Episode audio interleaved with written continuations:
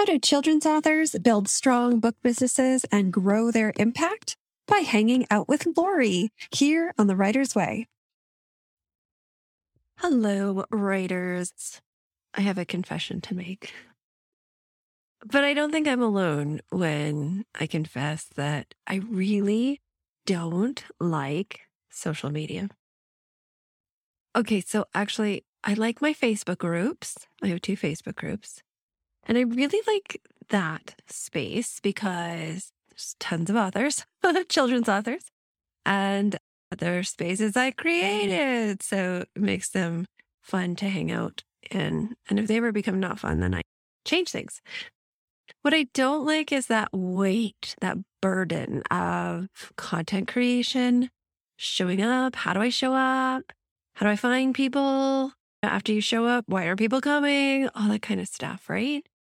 I've been at this for quite a few years. And when I started, it really felt like social media was the only way to market because I didn't know how to market. So, how to sell my books, what to do. I looked around and what were other authors doing? Well, it kind of seemed like everyone was on social media, probably because that's where I was looking.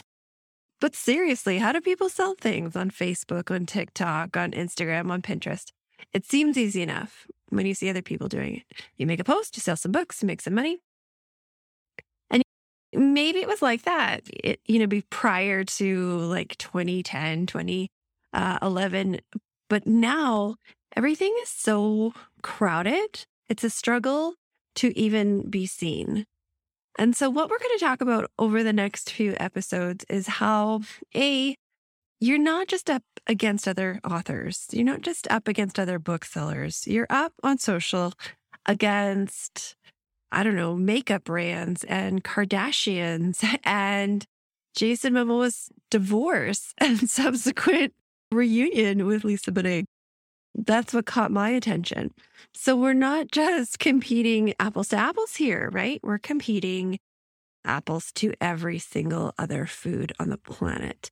And it's really, really tricky. So as I go through this series of podcast episodes, I'm just going to right off the bat talk about the elephant to the room.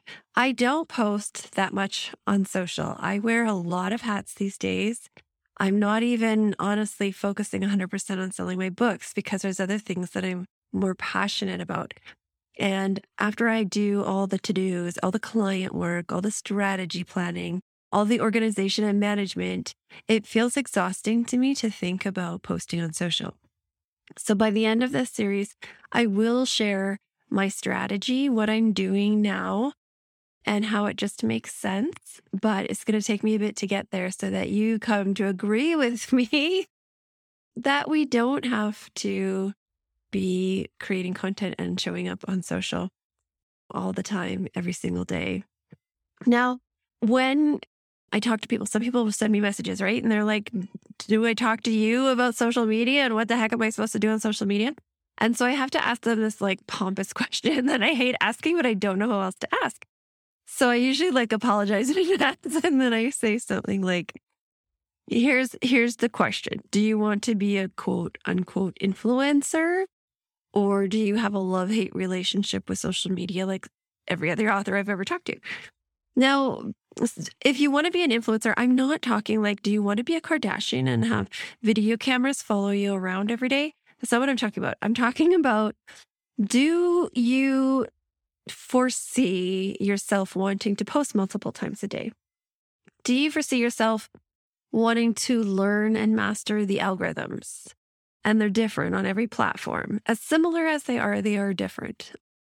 Do you, there's basic sort of algorithm knowledge, and then every three months or so they change. So, do you foresee yourself putting in the work and the time and the energy to figure out the algorithm to start with and then to maintain your learning and education because it changes right and and there's lots of people who do this and it's not like it's i guess rocket science but it does take hours of your time a week and lots of energy so do you see that happening Now, maybe you see that happening. So then the next question, maybe you think, yes, I can do that. No problem. I love social. I love algorithms. All that stuff really fires me up. So great. So then the second question is with your book that you have written or your books or your series, have you carved out a niche for yourself that will do well? So if you say, my book is just for fun, it's just to help kids enjoy reading, you you might struggle, right? Typically, the books and the authors and the brands that do really well on social have a very definitive niche. They solve a main problem. Their audience has a pain point, and their books and their social posts and what they're sharing solves or speaks to that pain that pain point. I hope that makes sense. So if you have a book that you don't even know who your main audience is, or you don't even know what the big benefit is, you're going to struggle on social.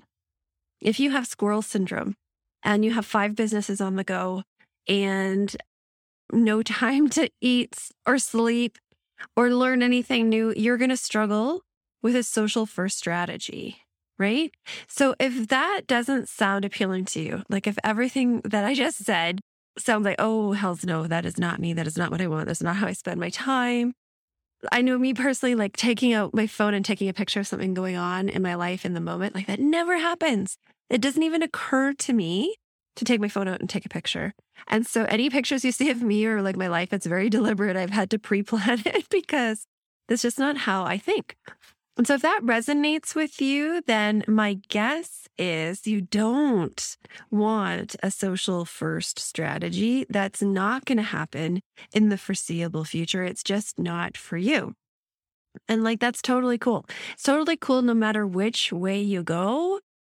You just have to make a decision and go with it. And I think most people know Okay, so let's take a couple minutes and we're just going to talk about where social media falls in the scheme of traffic when you're getting people to find you and find your books.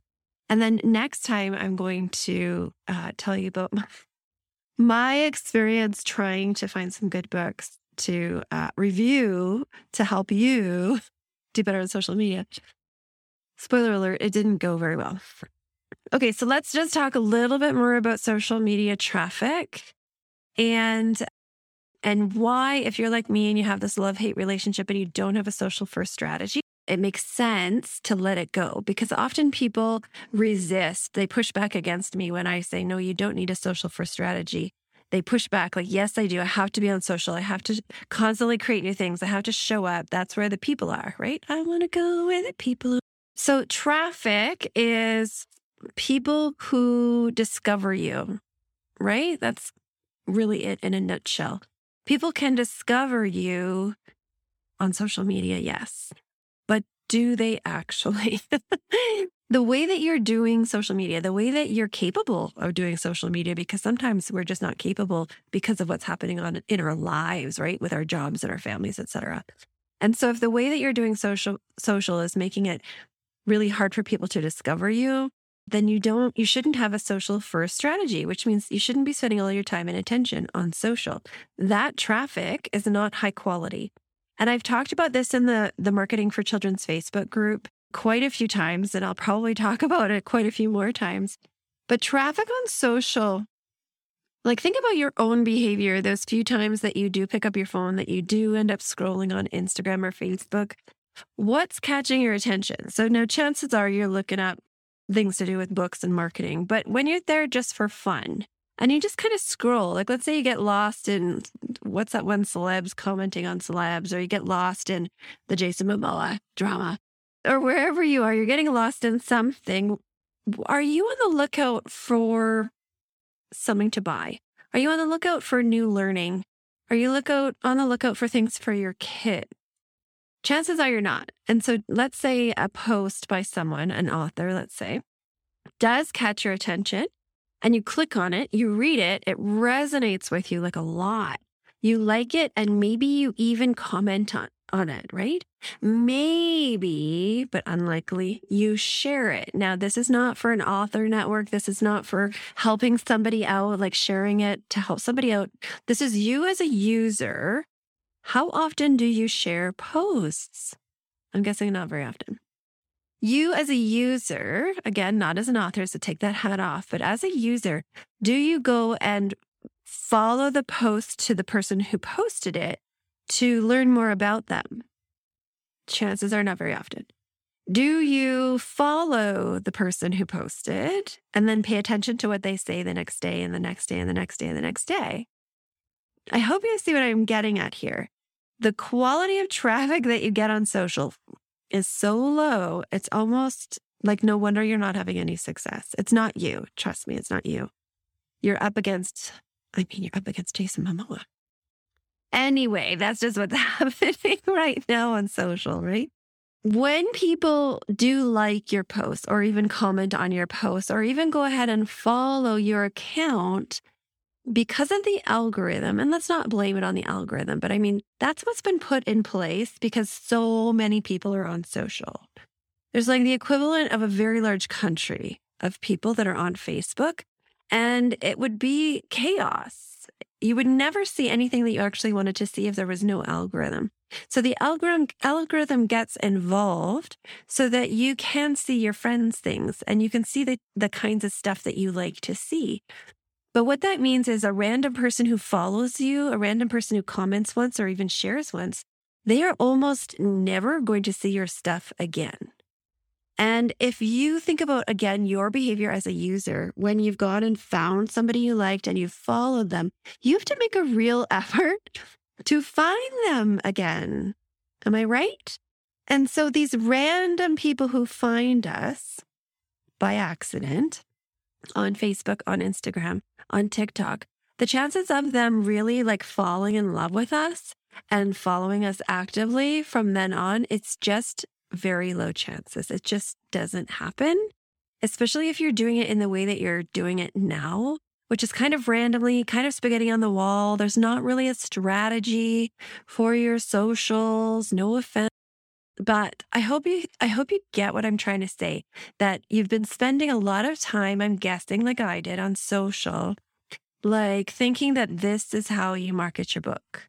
But it's not. It's not a solid strategy unless you've made it a solid strategy. And here's how if you know the numbers of followers you need in order to make sales, if you are funneling people from your social to somewhere else to make sales purposefully on purpose, if you um, have a strategy to attract followers, whether that's paid or organic.